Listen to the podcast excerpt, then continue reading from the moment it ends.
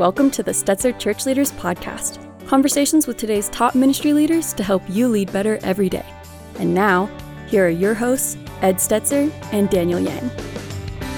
Welcome to the Stetzer Church Leaders Podcast, where we're helping Christian leaders navigate and lead through the cultural issues of our day. My name's Daniel Yang, the director of the Church Multiplication Institute, and today we're talking with Natalie Runion. Natalie's the founder of Raised to Stay, a ministry for those serving in the local church. She was formerly on staff with New Life Church in Colorado Springs. She's also a worship leader, songwriter, and sought after speaker. And her debut book is entitled Raised to Stay Persevering in Ministry When You Have a Million Reasons to Walk Away. Before we talk to Natalie, I want to remind you that if you're enjoying our interviews, be sure to leave us a review, especially if you're listening on Spotify. Now let's go to Ed Stetzer, editor in chief of Outreach Magazine and the dean of the Talbot School of Theology. Well, super. We're going to jump right into our conversation because I think it's an important conversation today. And, you know, a lot of, I mean, there's a lot of talk about people leaving the church, about uh, deconstruction. Those are not quite the same thing.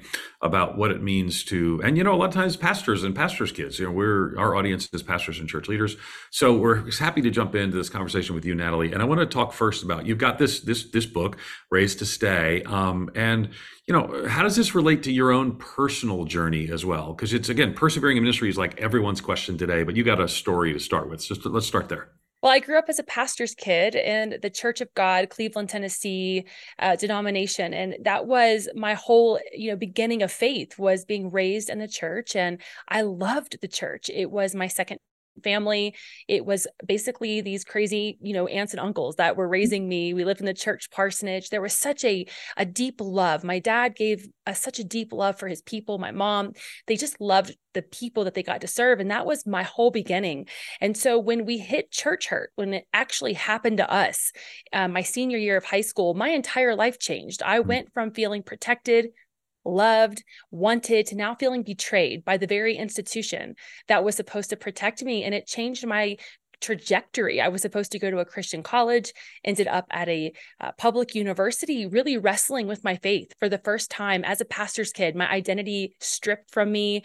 Now, me wondering, am I even called to do this church thing that I had been wanting to do for so long? And it took me on this wild, uh, not deconstruction, but detangling from some of the things that I thought was true of the Bible and true of Jesus. And took me on my own journey to where I am now in full time ministry, watching my own friends struggle with this whole deconstruction thing.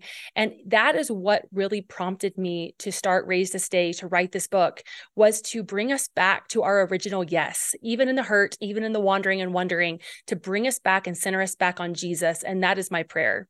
Mm-hmm.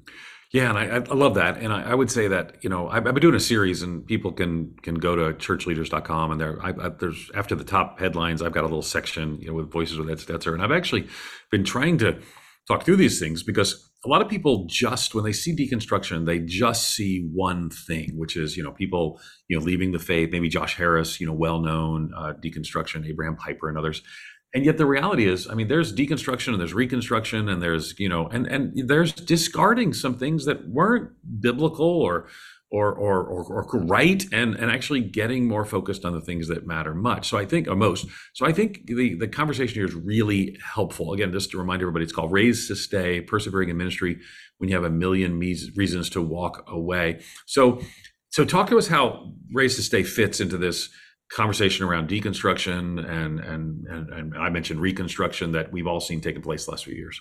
Well, the church is notorious for wrestling with having hard and holy conversations. And I, I say that pretty strongly because it's been my entire life. I've, I've sat in church elder meetings since I was a little girl. Like I cut my teeth on pews. It's hard for the church to have these conversations without wanting to defend the church. And the truth is, is that yes, there have been wolves in sheep's clothing, but there's also sheep crying wolf. And so we have to, as the church, be able to sit down and have these conversations about church hurt, church abuse, the things that we're seeing without being afraid of confronting some of the ways that we as the church have gotten it wrong. And so Raised to Stay is simply an invitation to the hard and holy conversations that point people back to Jesus and also back into community because the church is God's idea and anything that's God's idea is a good idea. And so it's really just an invitation to the conversation that my generation really wants to have.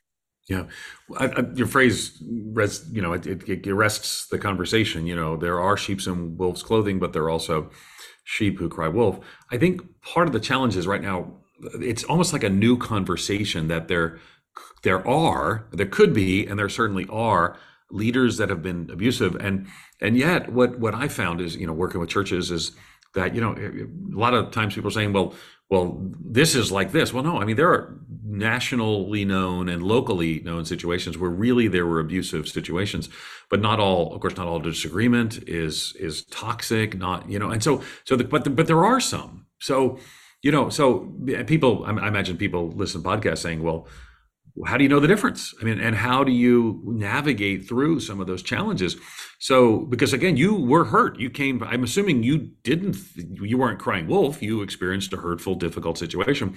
So, you can't obviously be dismissive of that. So, help us to know the difference you know anything that's contradictory to the word of god that's coming from church leaders anything that's causing us that to use scripture to defend abusive behavior or narcissistic leadership those are where those red flags start to go off. And you know that thing that hurt me in my senior year in high school wasn't the only thing. I've been in adult ministry now for 20 years and mm-hmm. there has continued to be uh, difficult seasons and bad leadership and abusive different leaders who have been over me. And the one thing that i have been able to weigh out in all of the situations is if anything is said or done to me that is contradictory to the voice of God, that is contradictory to the word of God, that isn't aligning with how Jesus would talk to me and how we are called to treat each other as brothers and sisters in Christ that's a red flag.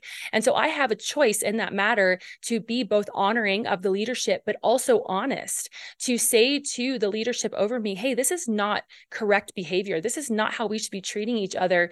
And what I'm noticing as I travel around to churches is that a lot of church staff would rather quit than contend for that healthy culture because of the reputation that people gain by sounding the alarm of, hey, this isn't healthy, this isn't biblical. And what I would love to see is for us to be able to sit in rooms, in offices, and have this Matthew 18 moment where we can call out behavior that isn't necessarily um, healthy in the church, but also maintain relationship. Yeah.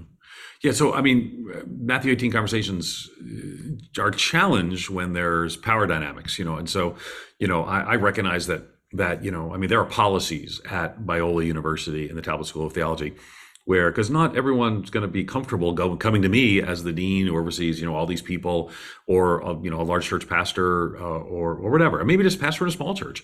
So um, you know the application of matthew 18 is a pretty hotly debated issue but i'm I think we need more and better conversations around these issues. I, I think that not all, but a lot, I don't know where that fits on the percentages, of these conversations with some clear, frank communication in a in a safe environment to have those things, you know, with policies in place to protect those things.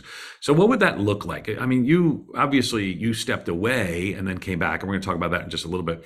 Um, but how how would you seek to uh, advocate for pastors, maybe most of our audience is pastors and church leaders, to have those kind of conversations with one another, with elders, because mostly they're in the my, my audience is mostly in the church leadership space. So how might they have those conversations with one another, elders, staff, senior pastors to others, and more?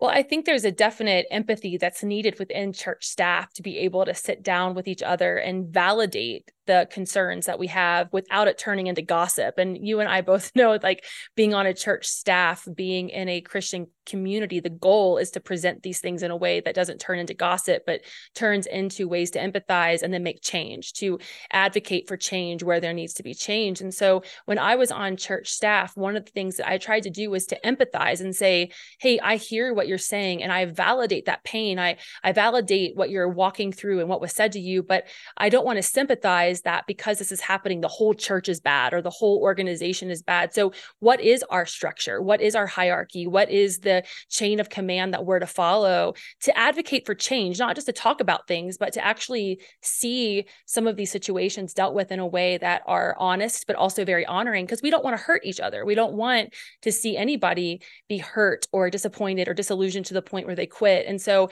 one of the ways that I tried to do that was to really operate under the structures that I was under in the church and honor the systems uh, without skipping processes, without skipping over people or situations. And so um, that's my uh, that has been my go-to in my young late 30s, early 40s, and I know that I'm still very young um, in Good. church leadership. And so that's been how I've started is just to seek empathy without going into full sympathy and it turning into something that maybe the enemy wants to take root on.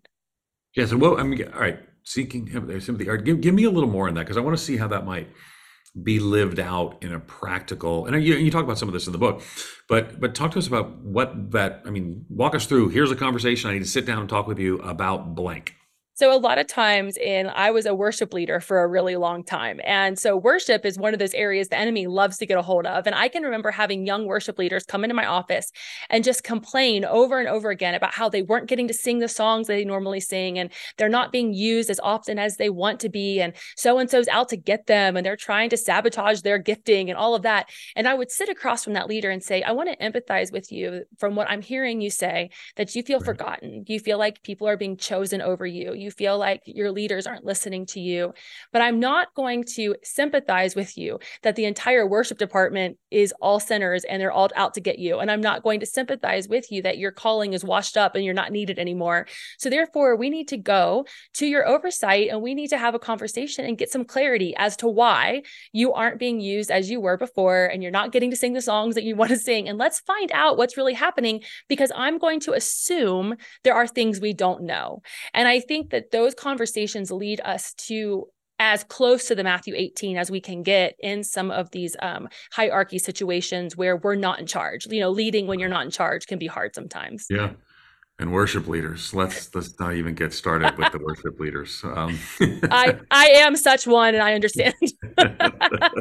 it is. I mean, there are there are you know. I mean, just in general, um, you know having conversations with creatives can often be conversation different with the you know the the administrators and that kind of stuff and and we acknowledge that but i think one of the ways the strength that we have is that we learn to listen to one another and not discount one another as well. So i mean so so again part of this is you you kind of unpack and and again again just so everyone remembers we're talking about raised to stay persevering in ministry when you have a million reasons to walk away. You you unpack persevering and return because you you face some struggles and challenges when you return to ministry. What would advice would you give to church leaders struggling with similar challenges? I think all of us want longevity. I don't know any of us who want to keep quitting or keep jumping church to church. Our heart is, I believe, to remain in position and to do the thing that God's called us to do with joy and not constant tension and constant drama. And and I think a lot of us go in wanting that peace. We want to find our place and and not have to strive like we have in other places. And I've learned for myself that I oftentimes will attach a perfect God to imperfect people. I mm-hmm. I do it. I set the expectations so high and I I want everybody to be, you know, just kumbaya all the time. And I'm I'm learning as I go into new situations after being hurt. Number one, that old wounds can still sting. That when mm-hmm. I go into a situation thinking I'm fully healed, all it takes is maybe a a side look or a, a bad comment or something that's not even meant to hurt me, uh, all of a sudden I realize that I am still wounded in some areas and I have to be aware of those. What are some of the areas in my life that are still tender? That if I'm going to step back into church leadership, if I'm going to go back in and really persevere, what do I need to know? Are those uh, beige flags in my life that might send me over the edge? Number two, I need to remember that God has called me into this space and he has called me to contend for healthy culture. And there may be times that it's not there and that it's not what I want it to be, but he will equip us. He will grace us for the race. And just because it's hard doesn't mean it's bad. And I think a lot of us have, you know, those moments where we hear the alarms going off and we panic. But I have to remind myself all the time that God's kids, we don't panic, we prophesy. We speak into it, we fight for it, we contend for it. And then when he calls us out, out, if he calls us out, we know that we've done what we could to be that agent of change and to be that intercessor and that watchman on the wall. And we can leave knowing we did our very best. And, and that's really what I hope for when God calls us out, when we go, we're not leaving, we're going, is that there's peace in the going. Yeah, but that's that's like hard. It's, it's just easier just to just to go. And I guess you know, I, I was I had a very challenging experience years ago. I was hired, uh, kind of jointly hired by two two or three three Christian leaders organizations that just weren't compatible and I was young and stupid and and it was an unhealthy culture and context and and so for me I just got out of there as soon as I could. I, I don't know that my speaking up on issues would have made much of a difference, but I learned as I got as I got older that um, that you really have to lean in, and and it's not much different. You know, I've been I've been married for for for decades, and and Donna and I got to talk through things, and anytime you have this relationship. Matter of fact, I'm, I'm actually um, recording the podcast today from Mariners Church. I have an office here at Mariners Church where I'm teaching pastor. And I think probably the key breakthrough point in my friendship with Eric Geiger, one of my closest friends, is actually when we had this like raised voice argument and stayed at the table. Um, we stayed at the table until we resolved it. And and now, you know, we've been close friends for a decade. But but I, I, think a lot of people don't get to the breakthrough, you know, and you, you got to get that breakthrough in marriage, you got to get the breakthrough in, in relationships and more. But it's staying at the table if you're going to have that. Now, um, so for for for you, I mean, you walk through that, and part and part, you know, that's where it's you know some of it's some of it's um, you know personal story, uh, some of it's you know advice and counsel as as well. But I mean, are there times when people should should go and um, you know, and how do healthy ministry leaders identify when they ought to leave or when they ought to stay? I mean, I have run into the night before. Okay. Um, I have because I was scared. Me And yeah. you know, there's a there's a humbling moment where you have to look at yourself in the mirror and like you say, like there's nothing that I could have said or done to have changed culture. There is nothing else that I could have done to bring about the change that I wanted to be in. And there's there has to be a mourning. We have to be able to mourn that right. that this isn't how I wanted it to be. This isn't what I wanted it to look like. And the enemy is so good at making us feel bad about it, for making us feel guilty for making that choice. But for our own health, sometimes the best thing we can do do is go and and to get out. And those have been some of the hardest seasons of my life and some of the hardest seasons of my parents' life is to leave a, a flock that you love deeply. And um, one of the ways that I know that it's time for me to get out is when my emotional spiritual and physical health is in danger. When hmm. i am not sleeping at night when i'm requiring a lot of you know maybe anti-anxiety and counseling to get through my job and and i'm realizing that i have done everything in my physical being to do what god has asked me to do and i have hit a wall. And again those are sad seasons but we also have to listen to the discernment that god has given us. And you know sometimes we're suspicious and sometimes we're discerning but god's grace covers both and sometimes we just got to get out. And um, i do believe god graces us um, in those midnight runs um, when we have to go and and gives us insight uh, spiritual biblical insight to be able to know what to look for in our next assignment. Yeah for me um you know the uh, i actually wrote a series called you know uh, dealing, you know, being in and leaving unhealthy organ Christian organizations. It was actually one of the most read series I ever did, and uh, I just think a lot of people feel that they're in. I think a lot of people are in unholy Christian organizations. I was. Uh, I, I, wasn't probably old enough or or felt you know what people took me serious enough to to push back on. It was a very it was a large organization. But but I do think unhealthy Christian organizations are very real. And my advice is for most people is to just get out of them. You can't mm-hmm. uh, when the culture itself is so unhealthy like it was where that place where I served. I, I think it comes a place where you just got to protect yourself and your family and and there but there are financial difficulties with that you know we don't we can't just jump to another job in gen- generally so so how would you advise somebody you know they i mean again the whole the theme of the book it's called raised to stay so we want to stay we want to persevere in ministry um, and so what maybe i need to stay maybe god's called me to stay. Um, so what are some things i can do proactively to persevere in that ministry context we all need to have mentors and disciplers in our lives who we trust, who can listen to these situations that are removed from our organization, removed from the church, and help counsel us through what we're experiencing. We need another set of ears and eyes on us that are walking with us. And my spouse, my husband, was one of those people. And I can rem- remember laying in the floor of one assignment in my kitchen and telling my husband, I just want to quit. Like, I just want to, I just want to be done. I can't do this. And my husband, ever so calmly, with tears in his eyes, I said, Natalie, we have to find out why God has brought us here to, mm. to to do this. And and having his voice of reason in my moment of panic meant a lot. It it was it calmed me down and reminded me that God hadn't called us out yet. And then I've had situations where I've been in my counselor's office telling her specific situations. And she says Natalie you can't grow in dead soil. You have to get out. And so to have those voices of wise counsel in our lives, none of us should be doing this on our own. And that's why I think we do see a lot of pastors resigning and quitting. And unfortunately, too, we see high suicide rates because people feel so alone in something that we don't need to be doing alone. Leadership doesn't have to be lonely. Uh, number two, having a very significant prayer life where prayer and fasting and journaling and being in the presence of God constantly one on one and with our uh, spouses and in community with other believers is such a huge gift to us as leaders. And just because we're leaders doesn't mean we don't need other people. Pastor Brady Boyd says that community comes to the committed. And if we are going to be in community, we need to be committed, not just to our church community, but to faith community that will also help speak life into some of our situations that we can't see out of.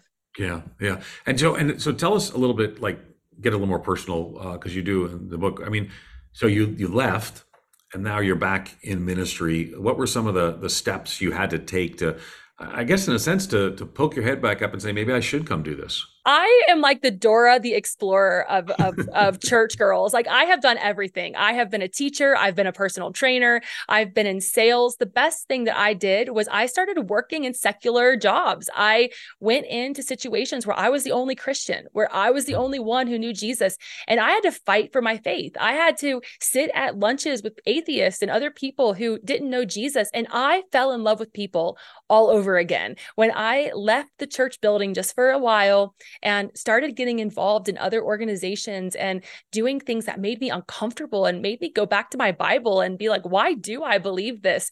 I fell back in love with people. And that was really when I was invited to come lead worship for a church on a random event. And I stood up on a platform for the first time in so many years and led worship, and my heart came alive again.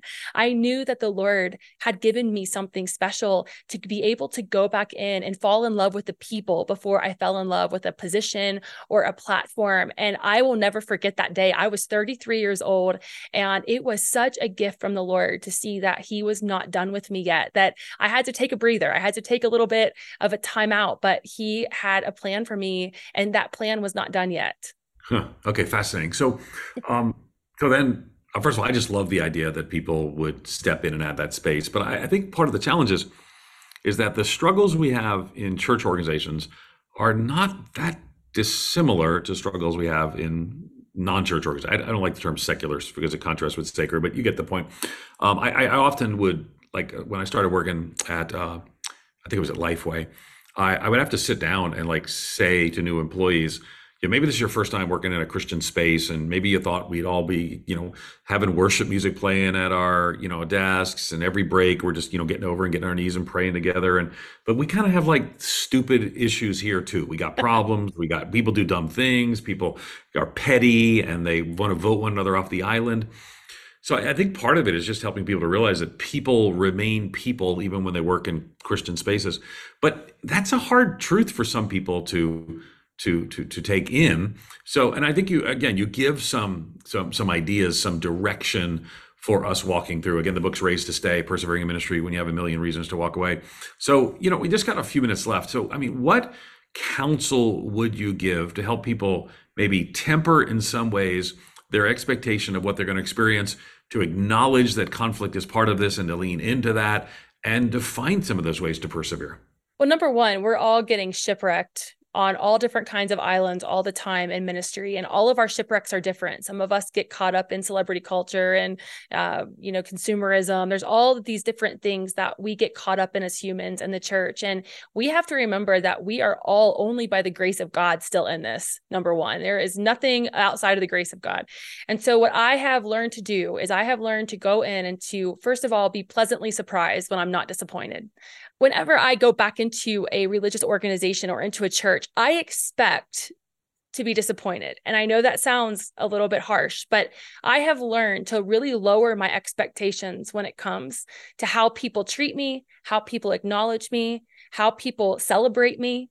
And I have to go in knowing that God has called me into this space. And if I get a pat on the back, praise the lord if i'm told well done that's a cherry on the uh, the top of the sunday but really to go in expecting to be disappointed and then to be really pleasantly surprised when people show me who Jesus is. And I also have to know that I have not been perfect, that I have hurt people. I have said things that have hurt people. I have done things unintentionally to hurt people. And really going in knowing that there is a very high possibility that I'm going to get hurt but that there is a risk to love. And loving each other is probably the greatest risk you and I are ever going to take Mm. on this planet. But I would rather get to heaven and be told I love too much than that mm. I didn't love enough. And if that means that every now and then a wound gets reopened, then at least at this point, I know to flinch um, mm. When I was in my 20s, I didn't know to duck. Now I know when to duck. and that's really, un- that sounds morbid, but that's really what I've had to prepare myself for when I go into new staff settings. I mean, I like the second part of what you said, but I'm not sure I like the first part of what you said. It's kind of like avoid disappointment, aim low. But, uh, but I, I do think that there's, I just think people, they come in with these unrealistic expectations of no relational difficulty.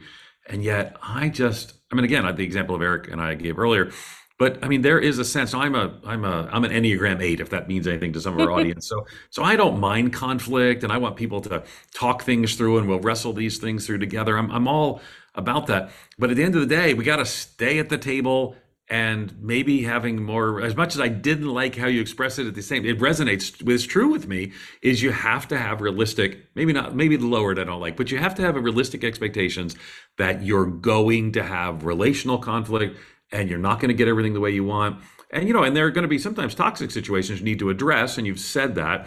But but for us, it's just man, I just I just wish it wasn't that way. I tell Donna often that I just want my wife Donna, I just want to go get my guitar and go start another church in a coffee shop, and then then we won't have any of these problems. But the problem is, then the church grows, and then here we are all over again. So so, what encouragement would you give then? Again, because again, that's a, a, big part of the book, Raised to Stay, Persevering in Ministry When You Have a Million Reasons to Walk Away, is encouraging. So, that's the challenge. That's, you know, some of the realistic expectations. What's the encouragement? Well, the scriptures promise us in Philippians 1 6 that he who began a good work in us is faithful to complete it to the very end. That means he's not done with us yet. That means that the gifts he's given us, the the calling that's been placed on our lives the mantle that we we carry even though it's heavy he has given us everything we need to finish this race and that includes every single day the good the bad the hard all of it he has graced us to run this race and he's not done with you yet.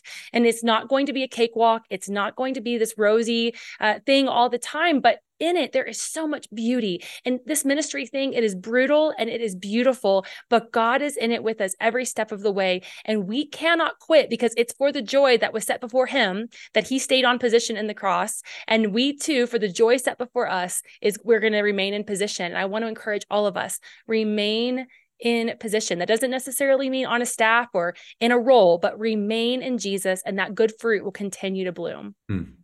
Key theme coming back to remain, remain. stay, persevere.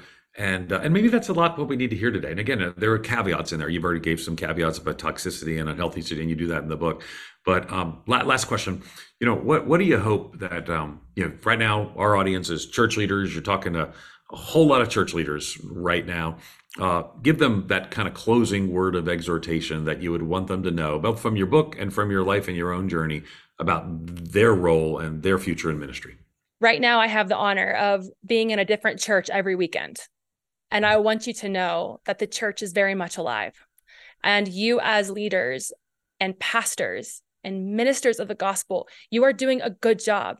There is a lot of bad press on the church. We know this, but I am telling you, there is revival in the air. And everywhere I go, I see good men and women doing hard and holy work. And your people are growing. Your congregations are growing. Despite the numbers, there are people being healed and set free and brought into family. And you cannot deny that God is at work among his people. I cannot deny it. I'm seeing it with my own eyes. And what you are doing is absolutely vital to the kingdom of God. Do not quit because I see revival revival, there is a radical remnant rising up, and you are not alone. Stay in position.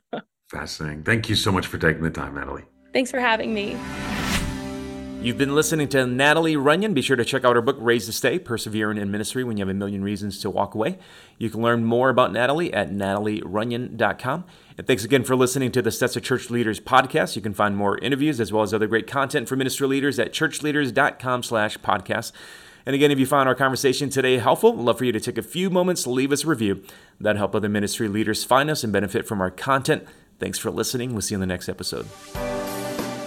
You've been listening to the Stetzer Church Leaders Podcast. For more great interviews, as well as articles, videos, and free resources, visit our website at churchleaders.com. Thanks for listening.